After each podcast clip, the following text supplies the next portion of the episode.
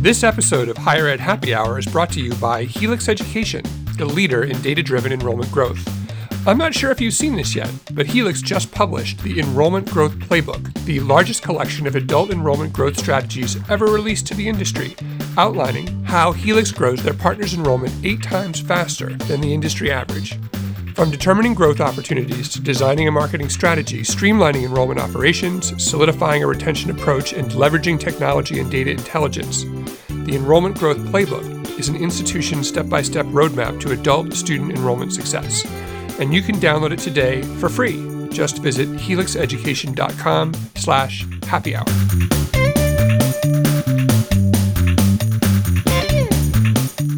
And hello and welcome to the Higher Ed Happy Hour podcast. It is late December, December 21st, uh, 2016. Yes.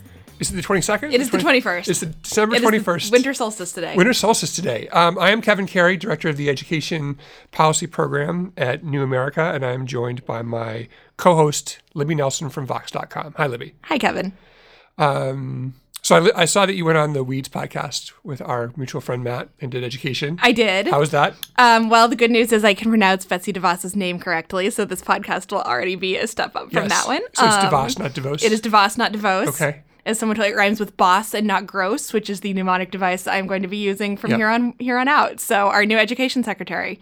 It's very exciting. Um, you know, I, I was. Li- I don't know if you ever listened to our old podcast. But, I hate the sound of my own but, voice. Uh, so I, I was listening to our last one just to be sure, just to try not to repeat myself a little bit Mm-hmm. because we. This is another just you and me and sort of what's going on in the world. Um, and I, I want to like apologize a little bit to our listeners. The first half hour of that podcast is basically you making some very astute Mm-hmm. points about uh, voter behavior in the face of growing diversity, and me literally just being like, I don't know, man. I don't know what's going on. I'm so confused with even more kind of fast talking and up talk than than is normal for me. So um, to all of you listeners who are, listening to this podcast, uh, anyway, thank you very much. I kind of got it together in the later part when we got In to retrospect, policy, maybe doing one the week after the election was Yeah, not was- like the best idea we've ever had. It was eight days after the election. Yeah. Um, but there was a lot going on. So so I will try to do better uh, this time. What are we drinking? You have brought drinks. Yeah, today. so I have brought this is a cocktail called the Fairy Tale of New York, named after the best Christmas song. Uh, if we have any British readers, they listeners, they will for sure be familiar with it. And it is basically an old fashioned, um,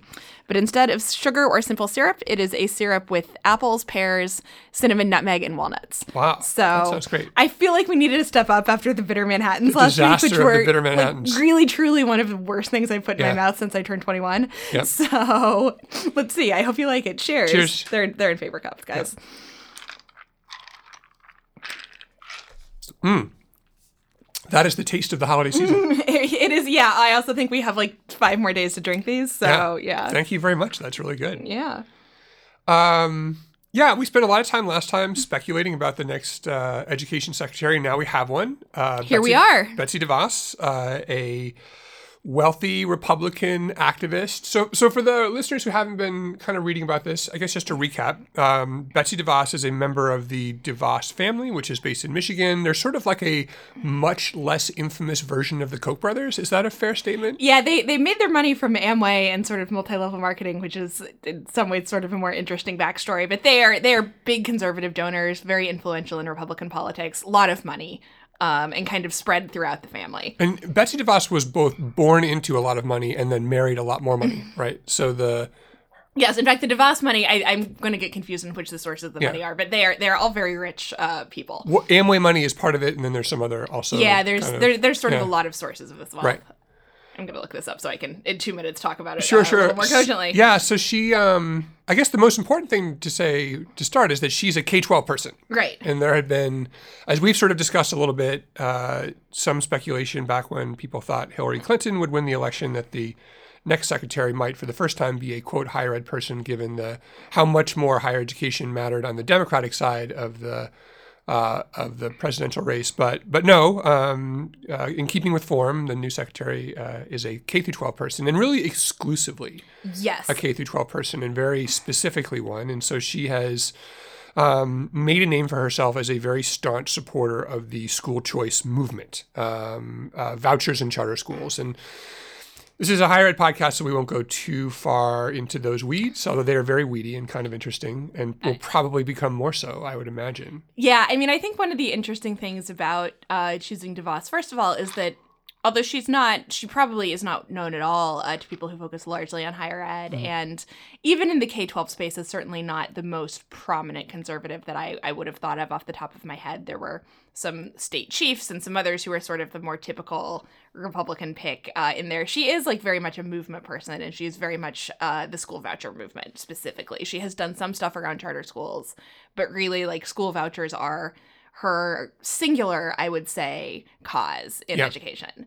Um, So this it is a little bit different than you know for someone who had has led a K twelve system but has had to work with higher ed people as part of that job. I mean, this is someone who very much is in coming out of the activist wing of the party as opposed to sort of the managerial wing of the party. I would say, uh, which is a sort of a kinder way of saying that she has very very little experience actually working in education beyond her philanthropic and activist efforts. Yeah, and it's it's hard to tell, right? Because she, it, she hasn't founded or run these organizations. She's on the boards of many of them. She's on the board of AEI, um, many of the many, if not most, of the major kind of conservative um, uh, or conservative-ish organizations. I think probably EdNext, the seventy-four million, even, like even ones like that, are they're sort of like in the middle, and then right, some yeah. of the more hard. And so it's when a, like a very rich person is on the board of a nonprofit, it's hard to tell if they're on the board because they're smarter because they're rich. Um, speaking as someone who's on the board, who works for a nonprofit where we sort of try to recruit, ideally both. If you can get someone who's both at the same time, that is what you really want. But sometimes you'll settle for one or the other. Um, and so it's just it's hard to know um, because uh, because she hasn't sort of run anything herself, Right. and now she will be in charge of a very large and in its own way kind of complicated federal organization.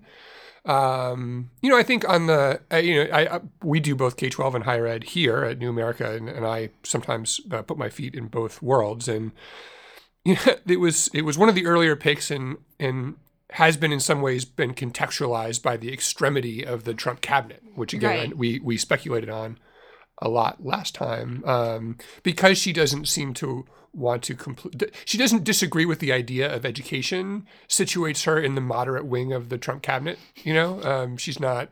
Her goal isn't to destroy the agency that she's in, charge of running. I mean, I, I would say she has not like explicitly come out and Yeah. said that she wants to destroy Right. the agency she's in charge of running. But I do think it's, I mean, it's notable that she is someone who is not a public education person. I think, I think that's right. char- I mean, charter schools are public schools, but she is not, she is not a really a charter, she is not really affiliated with the charter movement nearly so much as she is affiliated with sort of choice.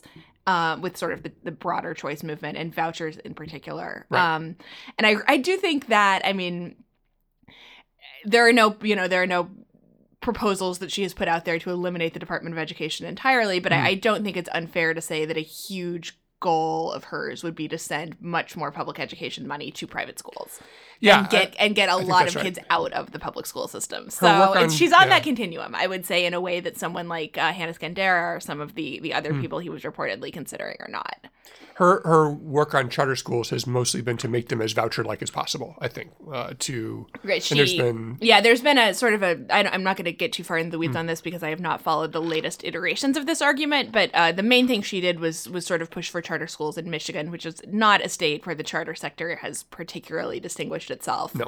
Um, and in Detroit specifically, which is where it has really not distinguished itself, opposed some or has been in a uh, some way. accountability provisions that uh, some said would have given other entities in Detroit too much power. Some say would have like tried to put some kind of check on the sector. The charter the charter sector in uh, Michigan is not not known for its uh, extreme high quality compared to some other states. I would say. It's and it is unusually mostly a for-profit. Yes, school it is mostly a for profit. It is mostly for profit. There are very few checks and balances or Mm. um, sort of uh, limits on who can start a charter school or when you're kicked out of the system. And so that's sort of the the part of this world that she's coming from, which is is pretty different from say Arne Duncan, uh, to Yeah. name another very prominent charter school supporter. Right, but more of a like charter school friendly public education reform Democrat, Mm-hmm.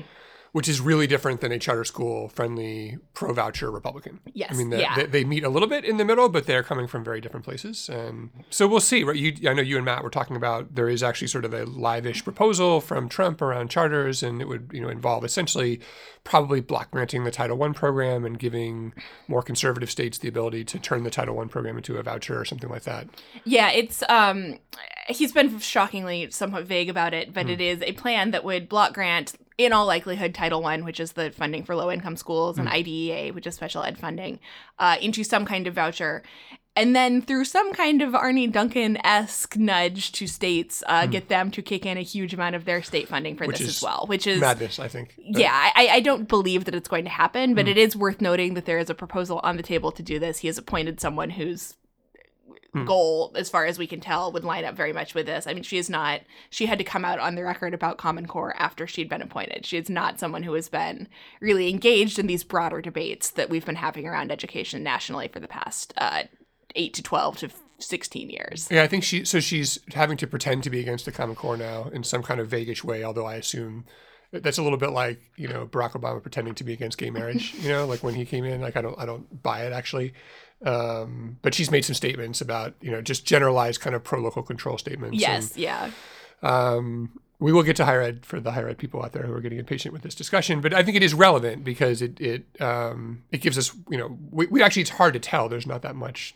Yeah it's very hard to talk i mean i'm, I'm very Yeah. glad that my job was not writing up what she might mean for higher ed because it's just really difficult Yeah. to say she is not someone who has really like any Hmm. track record on it at all she has in part because she has not held positions where she's had to network with higher ed take Right. sort of positions on higher ed issues of consequence um, it's really a, a large black box which could mean that you know, I think some colleges would probably see this as a, a plus and that the department is going to go back to administering student loans and Sure. sending out Pell Grants and that's you know walk away from some of the the, the other initiatives of the past eight years Mm-hmm. um, but she is not someone who really has much of a paper trail at all on what she might thinks about what she might think about some of the higher ed issues that are going to come up I did get the sense that earlier in her philanthropic career there was a uh, uh, um, giving related to LGBTQ issues, i.e., like opposing gay marriage. yes Um, yeah But that she's dialed back, dialed that back, and was never really a,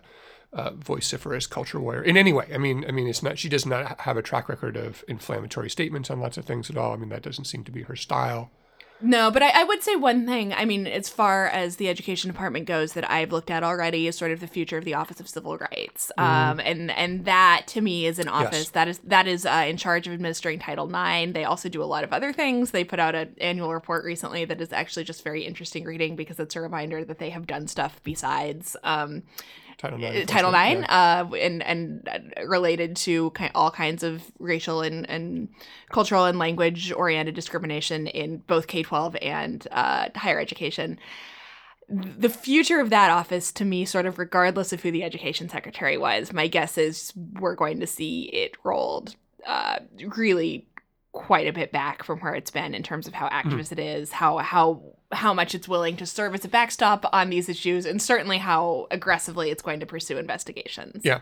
And we just actually had a recent um, flare up of the debate at the, uh, and again, overlapping with Big Ten football, which we'll get to as we always do, um, with the University of Minnesota football team uh, staging a, essentially a 48 hour boycott, saying that they were going to refuse to play in the Holiday Bowl. Oh no, the Holiday Bowl, whenever that is. Um, uh, because uh, the university had chosen to suspend 10 members of the team due to allegations of sexual assault. Uh, so it was, it was a classic case to sort of put all these issues on the table in the sense that um, there was an accusation um, that uh, five members of the team sexually assaulted a woman at an off campus party. Uh, the police chose not to prosecute them. But then the university uh, investigated using the different and in many ways more uh, looser standards of evidence um, uh, that uh, the department has instructed colleges to use and chose, and under those standards, came to a different finding and suspended the players. Uh, and the um, players said they were going to boycott, but they eventually backed down. Um, Yeah, eventually, the, the, play. among other things, the full report on the incident came out. Yeah. It is not clear if that was the cause of them backing out. A lot of their parents also apparently were sort of peeved that this was the hill they were choosing to die on. Well, there, I were there were a lot of factors at play here, Yeah. but it they made a statement. They got a lot of attention to it. Uh, It, it was not exactly Mario Savio, you know, on the steps of Berkeley saying "throw your bodies on the, you know, on the machine of capitalism" or whatever. I mean, they're right. like their their defense was yes, five of us had sex with one drunk woman and videotaped it, but she was into it. Like that was their defense. yeah, right? it, it is not a super uplifting story So, uh, all yeah. around. I would say. yeah. Um, And unfortunately, appears to have done nothing to combat the rampant misconceptions about the purpose of Title IX and how it is pursued uh, among the public, which Right. at, at this point I think is not fixable. I've been trying for years. So we'll see. I mean, it's kind of, and there's been some interesting questions that we've talked about. That even if even if the department dials back, like, will I think there will be a lot, a lot of pressure on campuses to keep the standards. Yeah, And I, agree. I mean, I, I, I think I most of them will. Yeah, I don't. I don't see them. Although I suppose they could going so far as to dictate another standard of Mm-hmm. evidence. My guess is it would just sort of be a reversal of the the infamous 2011 guidance that started it all, um, and sort Right. of saying you you can. Hey, we're Mm. implicitly or explicitly saying, hey, you know, we're not gonna we're not gonna lean as hard on this um, as the Obama administration has. Yeah. Um, and there certainly are. I mean, undoing um, on another issue, undoing the OC our guidance on transgender students in bathrooms is a Yeah. huge priority for to me extremely unclear reasons uh, for House Republicans. So they are there is going to be Are, sort of are they unclear, around. like logically, or I mean, yeah, this- uh, just uh, just uh, just in the same same Right. same frame of this is this is the hill you're really dying on. Yeah. Uh, personally, but um. That is on their list, so there is going to be some some messing around with OCR and their priorities, regardless, um, and that is something that absolutely will affect higher education.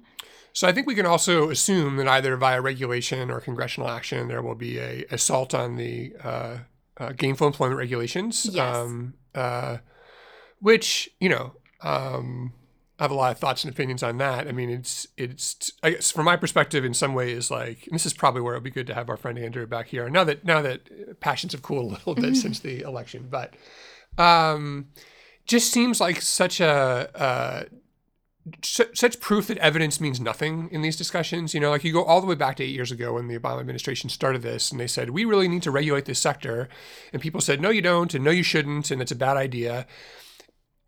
And the regulations have never even really mattered all that much because they, they took a while to get them out, and then there was a lawsuit, and they've only been in place. And yet, if you look at the institutions that were identified early on as being terrible, they're the ones that were terrible. Eh, You know, Corinthian colleges, ITT, that basically went out of business on their own or with kind of a nudge from the department, but not not because of gainful. Right. I mean, this is actually a one that I have a really hard time figuring out how to think about because I think the evidence on this sort of cuts both ways. On the one hand, they came in, they made this huge regulatory noise, they made. Right. this a huge priority.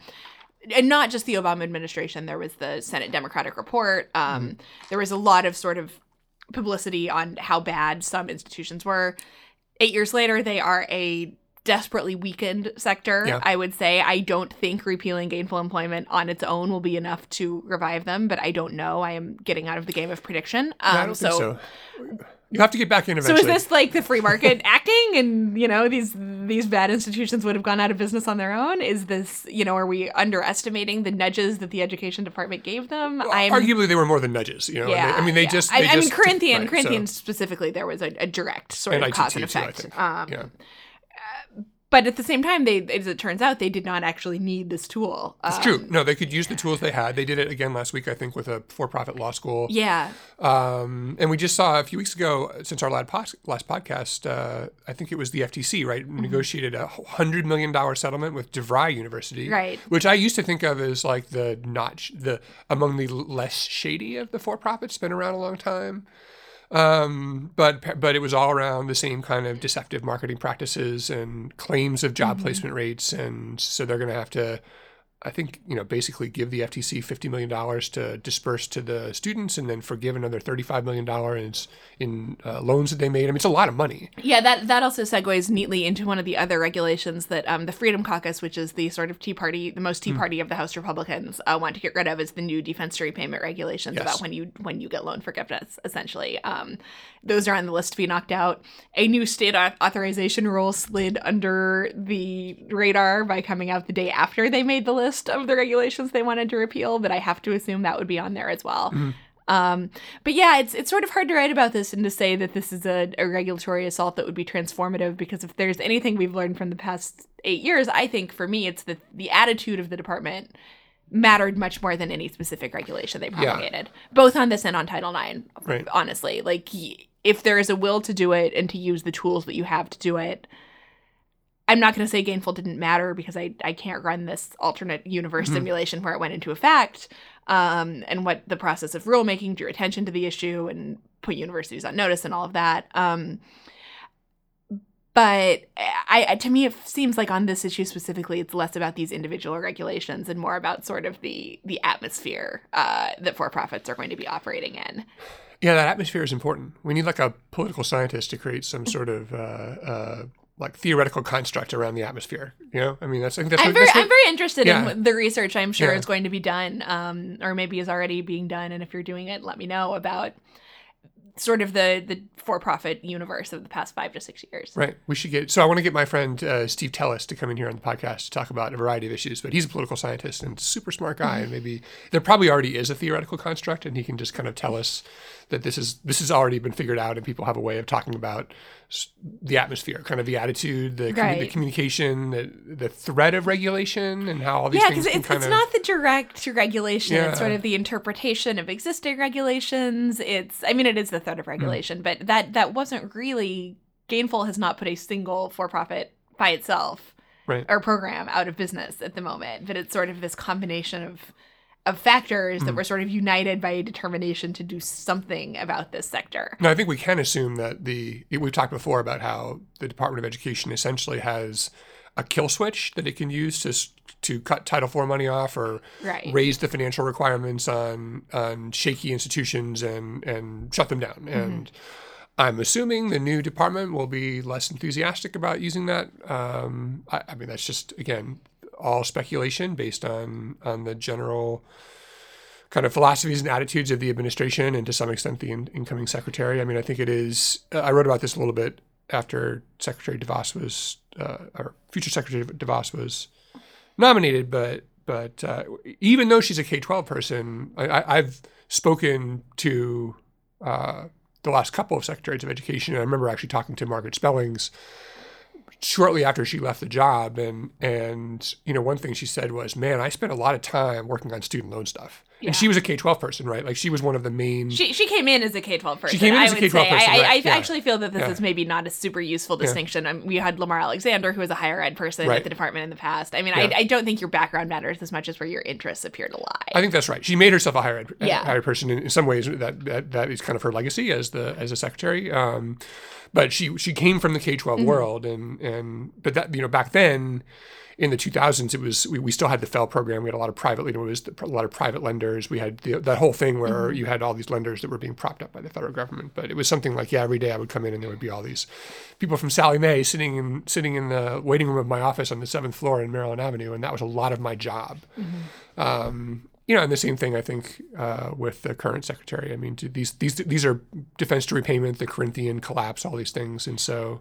I so will say it, it appears that he has delegated a lot of those uh, to the undersecretaries right. and, and sort yeah. of policy folk at the at the top of the ladder, and I suspect that that's what we're going to see as yeah. well. So one thing I'm interested in watching is whether we end up with sort of a community college job training oriented person. Mm-hmm. There were I'm I'm going to forget the names, so I'm not going to say them, but there were a couple of names floated uh, for secretary consideration that sort of lined up with that, who were not really ideologically conservative or liberal at all, but were very focused on this the sort of ties between community colleges in particular and industry that could be an interesting focus and i think some some interesting things could get done on that front um, on the other hand it could be someone who sort of it's very engaged on the culture war side of mm-hmm. college mm-hmm. and university campuses and um, stephen miller who's the new domestic policy director, I believe. He's one of the chief policy people in the White House. Is someone who very much is is on that side, and um, mm-hmm. so I I think that to me is going to be the really key appointment that we see here, and whether this person is more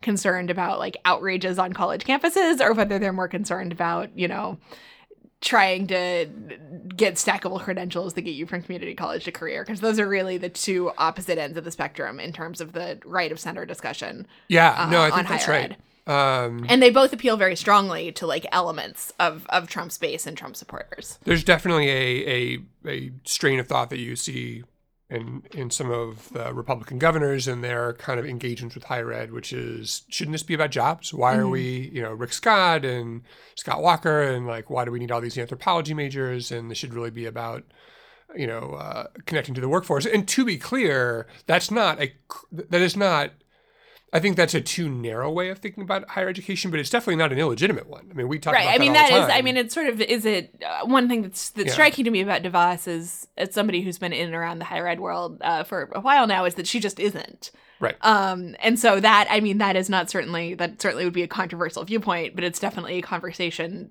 that the higher ed policy world has been having ad nauseum. Yeah. For the past mm, eight years at least. I mean, I, and I I oscillate back and forth all the time because in in in some ways, I think traditional higher education and these four year degree programs often are too expensive and and uh, are kind of a whole lot of nothing sometimes. And and there we ought to have diversity of pathways. And you know, again, here at New America, we work a lot on trying to kind of get students have students have choices, but there are a lot of students where a a shorter, less expensive pathway to a career does is it would actually be a great choice for them, mm-hmm. and and I don't want to shy away from that, but it it can that approach can also have a high degree of correlation with a certain anti-intellectualism and a kind of denial of the role that tr- that more traditional colleges have played in research and scholarship, and when mm-hmm. people start complaining about art history majors, which you know even Barack Obama did, although he corrected himself like five minutes later when he said it. But, I mean, it, I mean, it, it's it is a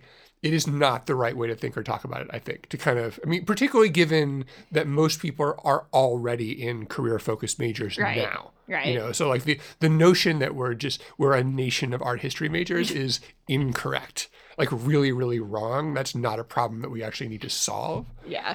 Um, but I think you're right. I think to the extent that there's a constructive set of policy ideas that one could imagine being adopted by this administration, it is at the intersection of higher education, the labor market, um, and innovation and credentialing. You know, Yeah, it could be. I mean, I, I'm not saying it would necessarily be good, but at least would be sort of an engagement with the issue in a way that we haven't necessarily seen from a lot of Yeah. Trump's appointees who sort of want to just get rid of the department they're they're overseeing and eliminate the federal role. So to me, Mm-hmm. Right.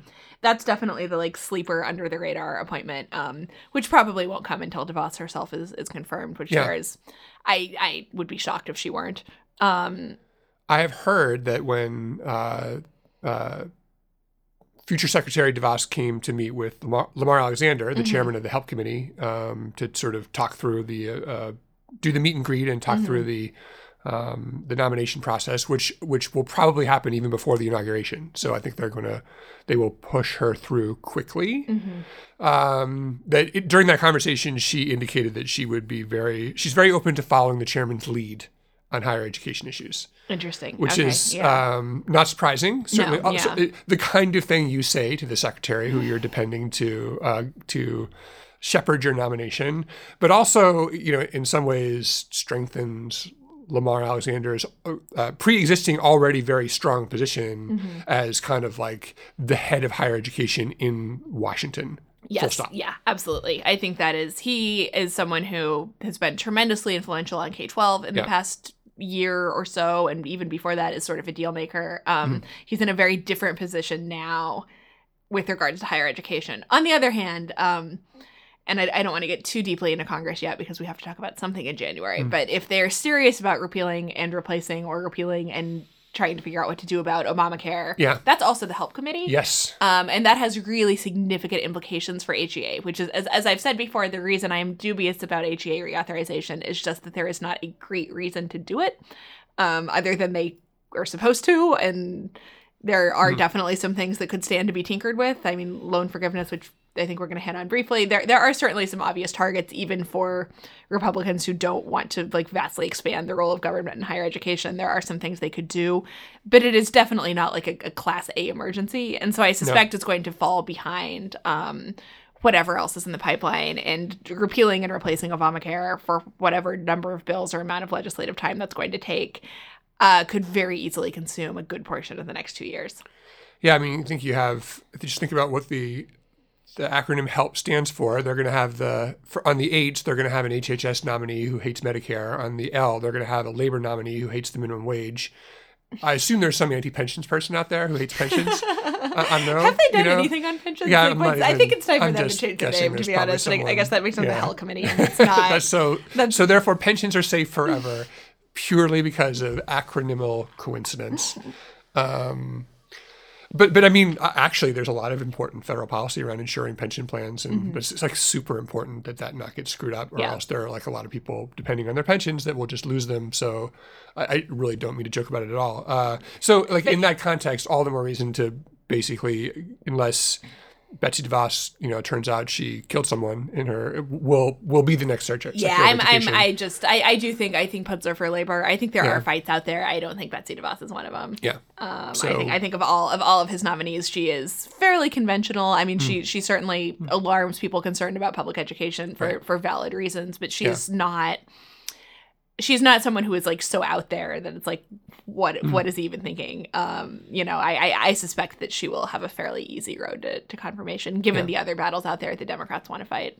And you know, and again, this this this is a mixed bag for higher education in the sense that the the higher education lobby has been on defense for the last 12 years. You know, basically the second half of the Bush administration and all of the Obama administration, including the traditional higher education lobby, which doesn't like any of this thinking and talking and ideas about how they do their jobs. Right? I mean, they have been, you know, they they didn't like all that talk from Margaret Spellings, and they didn't like any of that talk from Barack Obama. You know, they want a system, a a kind of a Lamar Alexander approach, which mm-hmm. is higher education is fine. The federal government has a limited role.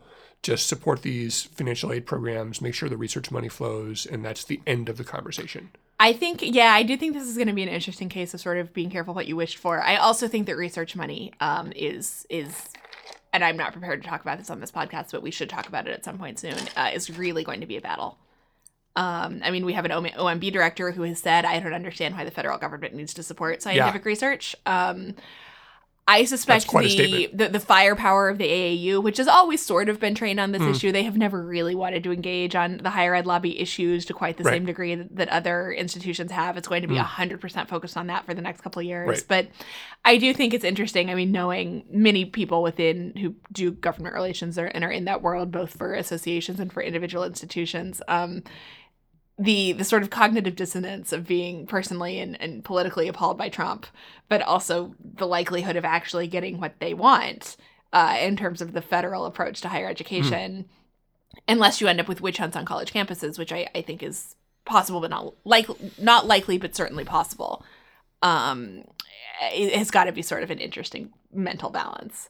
Yeah. No, I mean they those the uh, uh, the research universities they've done okay, pretty well. You know, I mean they always want more money, but it's been it hasn't been a disaster under Obama, and so uh, so th- They might disagree about the sequester, I would say. Yeah, no, that's right. Um, but they're kind of the sleeping giant politically, right? I mean, they, yeah. they they don't they haven't needed to to totally focus because things have been all right. I mean, mostly just because the economy's been okay and therefore the federal budget's been okay. They've yeah, I mean they've fought they've fought battles around the margins, and I, I I have slight I haven't gone to a lot of their press conferences. Right. I think I have a slightly different interpretation, but I haven't done that for most of the past couple of years. I think the sequester hit them very hard. They were very Yeah. concerned about it. Um, they have always sort of fought this fight about don't care don't like caricature university research based on one stupid study that you found. Sure. But I think, yeah, I think the threats that they're about to face uh, are really on the research and funding front are really, really profound, and that their attention is likely to be on that for the next Yeah. uh, two to four to six years. And it's I mean, it's just one of the many reasons that that uh, it's going to be hard to make any huge changes in the federal budget. I mean, you're not because it's not just the universities. You've got the entire medical industry. You've got the drug industry. I mean, there are a lot of uh, people with important degrees and big money and like large corporations. And in some ways, the you know a lot of the intermingling between the private sector and the university research sector that people are very concerned about also protects all that funding um, in very specific ways. So yeah, I think that will be interesting to see.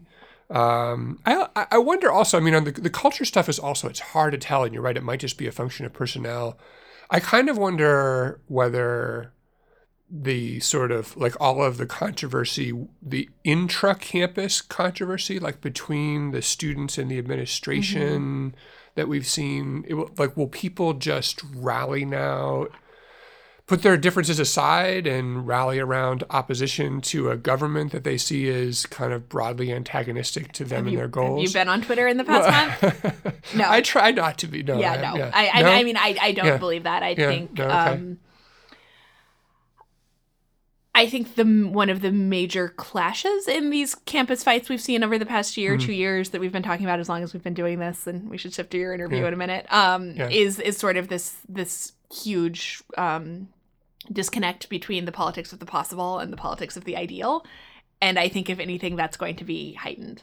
Um, I don't think you know 19 year olds are necessarily the best audience for no you need to quit antagonizing you know anti-trump moderates so that we can all unite around the same issue um, if that happened we would not have been having a lot of these Mhm. situations in the first place and i think that you know i mean are, are we going to see trump himself like elevating these random campus controversies in a way that obama occasionally wanted to as like a way to scold liberals and prove that he was hard on both Right.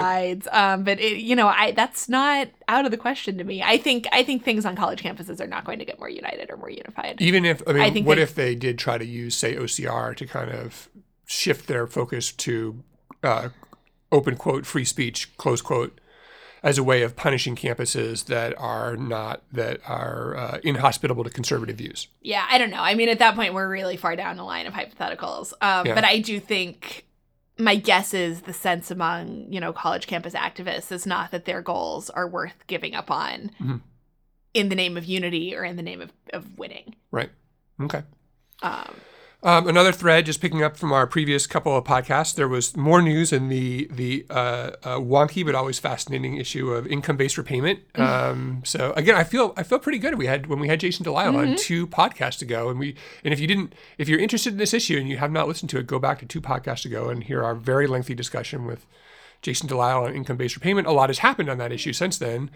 Um, a couple things just since our last podcast. One, there was a uh, a report from the GAO that basically uh, uh, was very critical of the Department of Education's methods and practices for estimating the cost of income-based repayment. yes, Um, which should not be news to anyone uh, who yeah. has heard our podcast with Jason or followed this issue at all. and so there was a lot of my colleague Alex Holt wrote a, a long piece, which I thought was was good, kind of just going through point by point, but all the ways that the GAO really took the department for task for not getting a handle on how much this program was really costing. Um, they did also put a number on it, which was 108 billion dollars. Um, now, now Ben Miller from the Center for American Progress, also a former colleague of mine.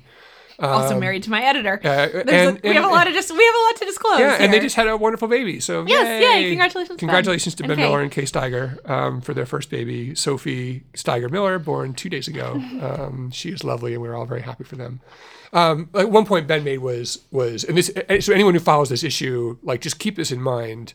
Um, the total amount of money that is going to be forgiven under income-based repayment and loan forgiveness is not the same as the cost. right. So because people who are in who have their loans forgiven, many of them pay their loans off, made payments for a longer period of time than they would have under the normal loan repayment. So if you say, for example, make 20 years of payments and then have some of your principal forgiven, you made a bunch of interest payments mm-hmm. over that time that you wouldn't have made if you had paid your loans off over 10 years. And so it's actually like for every dollar of forgiveness, it's only like an 80% cost. And this, by the- the way, yeah. is one of the reasons I'm sort of skeptical of the moral hazard argument here, just because people I know are so concerned about the extra interest and stretching it out. I don't. Hmm. Yeah. I don't think that applies to every student loan borrower, um, and I, I don't like to argue by anecdote. But Hmm. that among people I know who I've tried to sort of say like, hey, you know, there's no reason not to be an IBR Hmm. is is universally. Um, the idea, at least among like financially literate people, that you should pay over a shorter period of time and pay less interest, even if stuff gets forgiven, is very, very hard to dislodge. Right. Um, but it's still a big number. That's a huge. That's it's a still a big number. And is- we we can say this on our podcast, but that number lives and will live out there right Yes. now. And I think a lot of the critiques of the department's methods for uh, uh, estimating it were valid. And you know, the bottom line is they invented this program out of whole cloth, as Jason said. Um, uh, pushed it through the 2010 student loan reforms, sped it up through unilateral administrative action, and if you're and and then ran on it you know i mean it was one of the things that they said they were doing and they never they didn't do a good enough job of providing credible estimates for how much it costs. And I think it is going to hurt advocates for income-based repayment and loan forgiveness if those things come under attack in the coming years, which I think they will.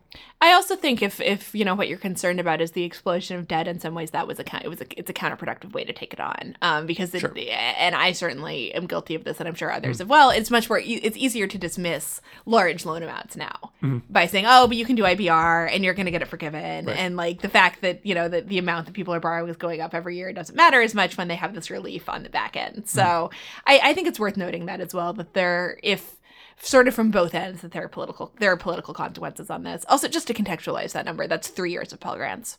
Yeah.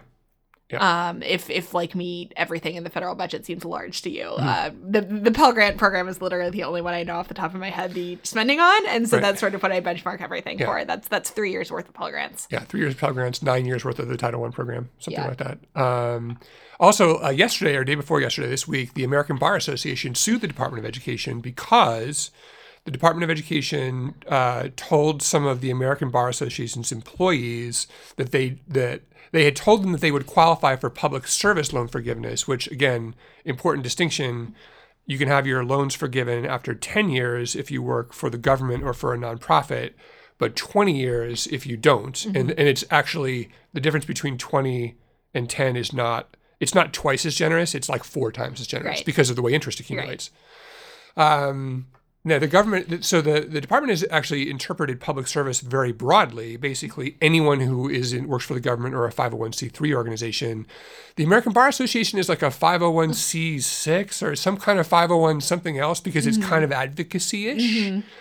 And so they originally had said you're eligible, and then they're like, no, you're not really eligible. Mm-hmm. And so, of course, because it's the Association of Lawyers, they filed a lawsuit. I, I mean, whether it's, I The mean, I, department maybe should have thought that one through a little bit. Here's the thing, though. I mean, definitely, if the department told me I could have my loans forgiven and then changed its mind, I would be angry. Yes. At the same time, this is the American Bar Association, which is the accreditor of law schools, mm-hmm. and which has stood by and done nothing to prevent law schools from jacking up tuition to a crazy amount.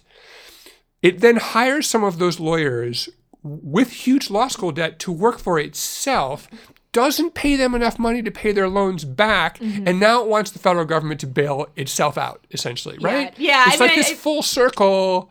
I have a little hard time digesting that. Yeah, this is this is Libby anecdote hour, but uh, I'm gonna. There, I, I once had a roommate who worked for the American Bar Association, was in his 30s, and was living in this like horrendous apartment over a liquor store I lived in when I was in my 20s. So Mm-hmm. I can confirm that the ABA does not pay its people enough. So to you deal know, with their- I their law mean, school loans. Okay. I mean, they um, were they But were. this is, I mean, this is sort of the like the like the miniature version of the the PSLF problem, right? Is is that it sort of provides an excuse to underpay people as well. And you know, I mean, in their press release, they're like, "Wow, these people are doing important public service work," and et cetera, et cetera. It's like, well, maybe you should pay. Yeah, well, well, that first of all. I know that could be said of like Yeah. only 50% of people in PSLF. No, I know, gonna- I know, but. I mean, of all people, the law schools, the worst offenders, both in terms of ex- probably exploiting the system, in terms of just not giving a damn about tuition, saddling people with debt. I mean, I mean, they were the ABA was was just this year, I think, scolded by NACIQI, or, or weren't they suspended from their ability to accredit new law schools by NACIQI because they're like NACIQI Something said- like that. I know they, Yeah. they went through stuff. They went through some stuff with NACIQI. Five minutes. Yeah. Um, I mean, I'm sure the the law school that that the department just said we're not giving you Title One money to, by definition, must have been ABA accredited, right? Right, Don't you have right, to be? Yeah, yeah.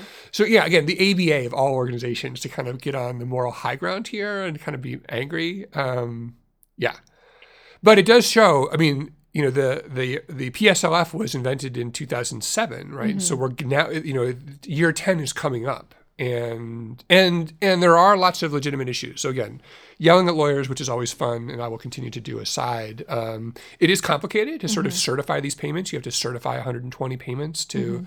I have a colleague here at New America, Rachel Fishman, who uh, you know uh, probably knows is probably in like the top 100 people in the world in terms of understanding these policy issues, and yet is having a terrible time getting her payment certified. Like her her servicer keeps throwing her into deferment, and they are denying some of her payments, and it is personally I'm like rooting for it to go badly because I, as I keep telling her, it will just make the story better.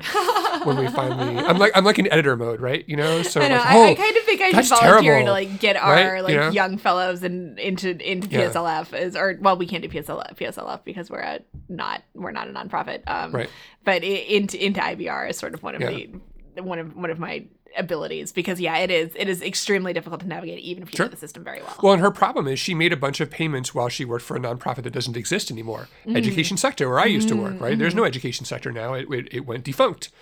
Um, So they won't certify them? And so they're yeah they're hassling her about that and whether Oh they're going to certify them. And so and you know she has she has her bank statement, she has her tax return, she has letter. I mean every kind of evidence you would want, and yet it's still a huge hassle. And um, so so right, so it's kind of so that it's context for this money. Now, as I said before, I think ultimately with that amount of money at stake, I'm assuming the kinks get worked out. But but it's going to be complicated. we'll start to see. Yeah, Yeah. I mean it's it's going to start to start to become very obvious very soon. Right. Um, all right. Well, we're we're closing in on yeah, time. we are. Um, uh, Ohio State's in the in the playoff. They beat Michigan. Um, I'm happy about that, even though football is immoral and I can't name anyone on the Ohio State team. Um, nonetheless, I'm even happy. Northwestern is going to the Pinstripe Bowl. I sadly am not because I booked my stay at home for the holidays like one day too long already, and it is preventing me from getting back to the East Coast. Um, That's okay. The what bowl? The pinstripe, the? Pinstripe Bowl. It is at Yankee Stadium, which Oh, should actually be kind of cool. Okay, Um, yeah, all right. yeah. I, I'm kind of not- I'm kind of disappointed to not go. It's like the closest. It's for sure the closest to DC. Yeah. Um, pop culture minute. Do Yes. we have a minute of Do it. things to say about pop it. culture? We have two, You- three minutes, You, perhaps. You've seen Yeah. anything good lately? Yeah. Um, well, uh, I saw Rogue One last night. Oh, Uh, what did you think? Yeah, I liked it a lot. You I know, love I'm- I loved Rogue One. I have been totally like surprised by how Yeah. like mediocre reviewers have found it. I was like I don't know. I, I was really I went into it being like this will be a fun 2 hours of my Mm-hmm. life and expecting like nothing more than that. I thought it was. I liked it a lot. I rank it fourth um, in my mental list of, of Star Wars movies after uh, Empire, uh, New Hope, and Force Awakens. Interesting. And- Yeah, I think so- people's opinions of Force Awakens are like very much a driving factor Right. of what they thought. Yeah, um, but I enjoyed it. I thought it was. I thought it was quite good. Um, I spent a lot of time on the internet late last night, kind of trying. If you go, if you look at the original trailer, none of the original trailer is in the movie. Mm-hmm. Oh, that's interesting. yeah, like, yeah. like I mean, it, it, this movie for me just flew totally out. My boyfriend is a big Star Wars fan, and I Oh, think even for him, he was like, "Eh, like we'll go see Yeah. it." We didn't go Thursday night, which we both did for Force Force Awakens last year, and we both afterwards we went home and like immediately turned on A New Hope, Mm. um, because what I liked about it was that I feel like it like emotionally deepens. Mhm.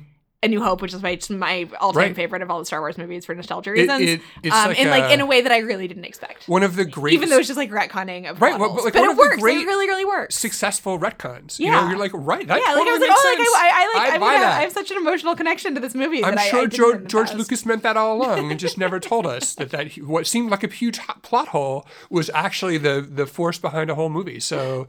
Um, no, yeah, I thought it was good. I mean, it is interesting though. You you can they. I mean, they did a lot. They did a bunch of reshoots and Mm-hmm. a script rewrite in between. And so you the if you go back and look at the original trailer, Mm-hmm. it's kind of the trailer for a little bit of a different movie. Yeah, yeah. I, I, Um, this this vaguely so- like rings a bell for me now because Yeah. I think I saw the trailer once and it, I did not like get inundated with it for some Uh, reason.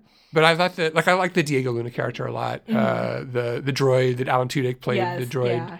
Was was fabulous, and I mean all the actors were really good. I mean it was good. It was and I also I didn't realize it had a bunch of really cool outer space battle scenes. Yes, which yeah. were like the best Star Wars outer space battle scenes I think yet. Yeah, I, i'm were not a big action person. Like I do not appreciate action all that much. I kind of want it to be over so I can like quit being nervous about it. But it was really, Yeah. I liked the action of this movie, which is saying Yeah. something. There were some issues with the characterization that Right. I 100% agree with. Um, but I, as a movie, it was very enjoyable. Yeah, her, I think her character was actually in some ways the weakest part of it. Like I, I like Felicity Jones as an actress, but I thought her character was thin. Yeah, I think You a know, lot. I think a lot and of the I characters probably were. I think it is because of the rewrites. I think would have taken away like 10 minutes of the really excellent Yeah. action and maybe spread that out and Yeah. given everybody a little bit more of a backstory. Um, Yeah. But, you know, it's, I, I, yeah, I, I liked it a lot. It is incredibly depressing and yet not.